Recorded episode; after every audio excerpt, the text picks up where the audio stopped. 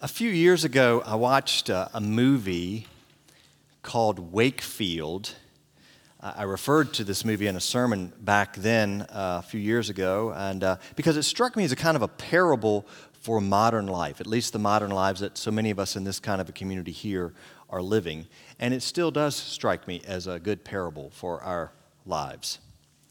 The film Wakefield is actually uh, a, sort of an up to date modern adaptation of a short story by the great 19th century American author Nathaniel Hawthorne. And what the story is about, what it's really about, is the, the strange experience that a lot of us have. Some of us have it as a persistent reality, others of us may move in and out of this kind of experience. But the, the chasm between knowing that we are living and yet not being fully alive the experience of knowing that we're not actually inhabiting the life that we want and the life that we intuit was meant for us. That's what it's about. So, the main character, Howard Wakefield, is, by the way, he's played brilliantly, I think, by Bryan Cranston. Uh, and, and so, we're introduced to him at the beginning of the film first minutes, we see a middle aged white man in a well paying professional career. He is an attorney and he is unfulfilled in his job. We see that he has a, an attractive younger wife and two lovely daughters, but he is strangely discontented in these relationships. We see that he has a beautiful, spacious, and well manicured home in the suburbs, but he is deeply disenchanted with it all. Again, I think a modern parable uh, for so many in a community like this one. Wakefield possesses almost everything that the world defines as success, yet he is actually very alienated from that world. And uh, I know this is a pretty common theme in modern art, and yes, I know it is a very common theme in a lot of my preaching. I get that. So, at the end of another profitable but meaningless business day, Wakefield leaves his tall skyscraper in Manhattan. We see him walking down a crowded sidewalk, trudging really. He catches his train at Grand Central Station out to the suburbs and sits vacantly there in his seat on the way home. And then this is when it gets really interesting. When he gets home, for reasons that he does not understand in himself, he cannot make himself go in the front door. He cannot make himself anymore go into the home. And he does a really weird thing. He decides to go up into the unfinished, unfurnished attic over the detached garage and just hang out up there for the night. And he goes up there and he looks through the attic window into his home and sees his wife and his children going about their evening business. And then the next day comes. And again, without any premeditation, oddly, he decides to, to stay up there. He spends another day in the garage attic and he observes into his house as he looks through the window the wife's growing alarm at his absence. The police are called. Presumably, a missing persons bulletin is uh, put out there. Um, and he wonders how his family is going to respond to his growing absence, his disappearance. And then days turn into weeks, turn into months. He stays in the attic, except at night. Wakefield sneaks out to forage for nutrition, for food in garbage dumpsters. He's fixated on when his wife is going to start wanting to date other men. He's looking for that. And he descends into self pity over time as he begins to discern that his wife and children are kind of beginning to live life more normally, getting used to the fact that probably he's dead. Hiding all this time in the attic, spying on his family day after day, Wakefield's hair grows out his hygiene deteriorates and his mind begins to fray. That is, that is to say, the longer Wakefield chooses not to inhabit his life in the home where he's meant to be, the less human, the less human he becomes. How does the movie end? I'm not going to ruin it for you. You have to see it for yourself. but as I said, it's a movie that made me think. And I wondered, again, I'll say this, if it serves as a kind of allegory for what many of us in this community experience as well a disconnect, to disconnect. We have this good life that we've worked so hard to construct, and then for all of that, there seems to be something that's not connected to the life we yearn for being fully alive. In terms of the Christian faith, we may be like Wakefield living on his house property, but not in the home for some reason. Being alive, but not fully alive in Christ. So I guess these uh, pastoral musings of mine may uh, seem disproportionately small compared to the magnitude of our first scripture reading today. And I know I've taken a meandering path to get to that. Um, the Exodus story. Uh, it is a story that should be so deeply ingrained in our biblical imaginations that it requires no lengthy and pedantic retelling. As you know, it is the story of Israel's miraculous deliverance out of their long, long history of slavery in Egypt. They flee Pharaoh and Pharaoh's army, and they find themselves hemmed in by the Red Sea. God parts the waters of the Red Sea so that the Israelites can pass over toward the promised land on dry ground, and then subsequently engulfs the pursuing Egyptian army. Obviously, obviously, this story is utterly central to the Hebrew Scriptures. It is utterly central to the New Testament as well. In Christian self understanding, the parting of the Red Sea uh, is the earliest paradigm uh, foretelling Christ's resurrection. The parting of the Red Sea is a metaphor for Christian baptism, as you know. We go down into the water and through the water and come out and up, freed, liberated in Jesus. And yet, I want to suggest that there may be some details in this story, even beyond that, that warrant some further consideration.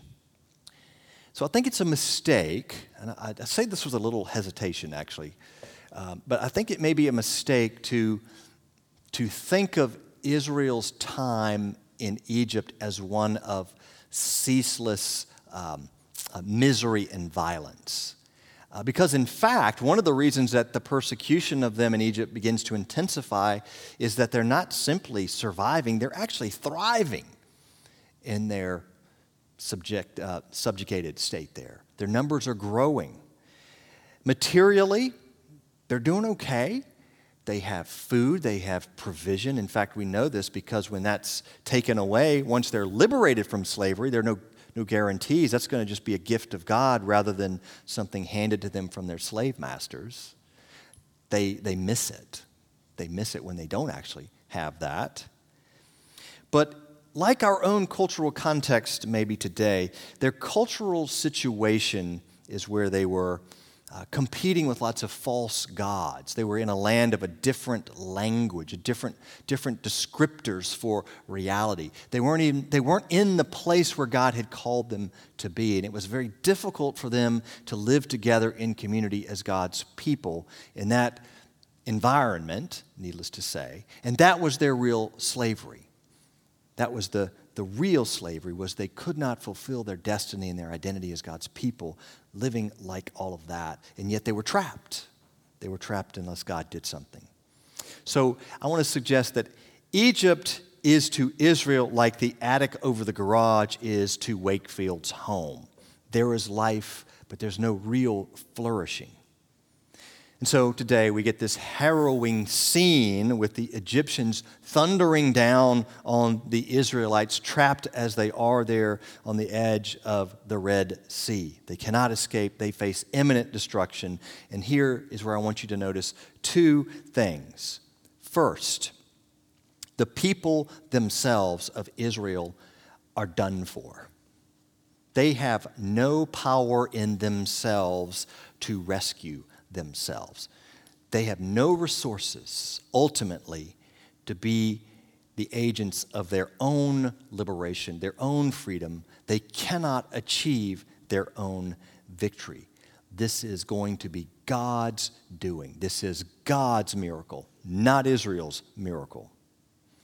So Moses tells the people in the verses just prior to what you heard today don't be afraid. The Lord will fight for you because you have no capacity to achieve victory here. What you need to do is to stop. Just stop trying to do it on your own.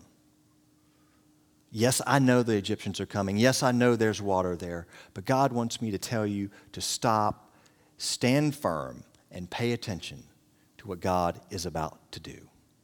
This is hardly a call to passivity, by the way. These are actually a call to attentiveness, to honesty, to confession. We don't have it in us, no matter how hard we work and achieve or how successful we are, to gain our own liberation, to part our own Red Sea waters. So, what if it is the case that the Bible teaches us that the healthiest place you can actually end up, contrary to what you may think and the pressures you may feel, actually a healthy place, if not the healthiest place you can end up, is in the place where you come to stand with the Israelites on the edge of the Red Sea as the Egyptian army approaches. And you know, I am helpless. I cannot, I cannot seem to achieve the life that I know I want, to know that I was born for on my own. God, you have to help me. I turn to God. What if that is true? Jesus tells us he came to give us abundant life, his life. And this, again, is a very different kind of life than the lives we manufacture on our own. And we know this is true. We know it here. This is true.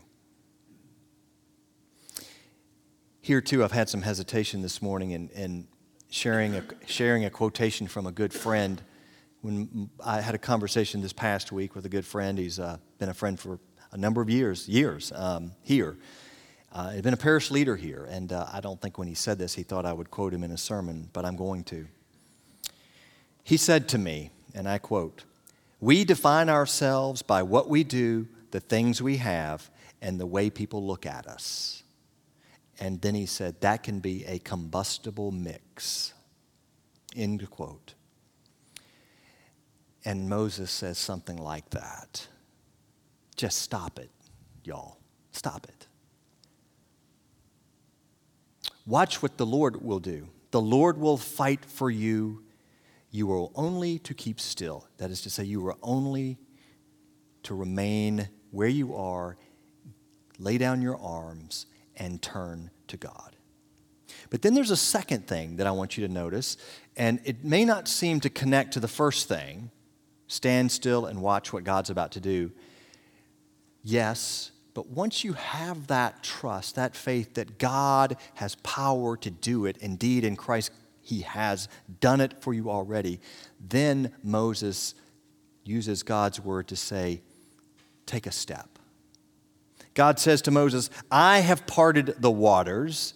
I have made a way. You didn't do it, I did it. Tell the people, Moses, to move out to go forward. Just take that first step into the Red Sea. I know it looks crazy. You're wondering, how long are these waters going to be parted? Just take a step. Tell them to go. What does that look like? Well, at the most basic and important theological level, Exodus power is freedom from the slavery of sin and death. And Christians have got to have that at the base of everything we understand about reality. But what about other practical ways we live that out? Freedom to take those steps. What does that look like? So, again, I, I rephrase it. How, how powerful could it be if someone in a social environment like this says, I have worked so hard to get where I am. And of course, there have been ups and downs, but here I am. And, I, and, and like Wakefield, I have the job, I have the family, I have the house, and I, I, I still feel incomplete. I, I feel empty at times. That, that someone would have the vulnerable uh, courage to confess that. And this is where the power is. They have a friend in Christ to whom they can say that, and they know they can say that. And the friend says, Me too. I, I think I know what you're talking about. Let me tell you how my life is kind of like that as well. And then the two of them, or three, wherever they are gathered in Jesus' name, find a kind of exodus power to say, let's help each other. Or let's figure out where we can get help. Let's, let's, let's learn this business of walking through the parted waters together in scripture and prayer and worship and life together as Christians. And this is where we find our true identity. And that actually blesses all the other stuff even more. That's where you will find Exodus power, especially in a community like this. So, my exhortation is that we would all be brave enough to stop trying so hard to do it on our own. You're never going to part the Red Sea. God will do that and in trusting that God does it, then to take steps into the waters that He has parted for you, even if that seems scary, scary to do. This is the start of a new program year. It's not at all the program year we envisioned, um, you know, six months ago.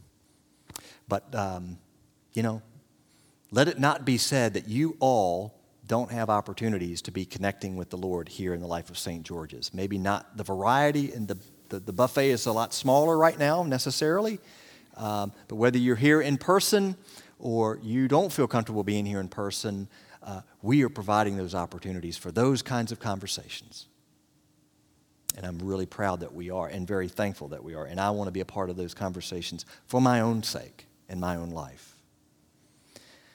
despite the miraculous, singular nature of the Exodus story in the Bible, it's, it's, it's utterly unique and it's got that utterly unique prominence. It is a story that we are asked to live out repeatedly. God's mighty hand, God's life force that we know as grace, opened a path for the Israelites.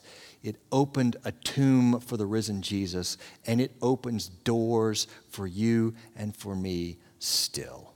The door, in fact, is always open, even when we may remain aloof, detached, disconnected, or even cynical about it all. The door remains open. The power is there.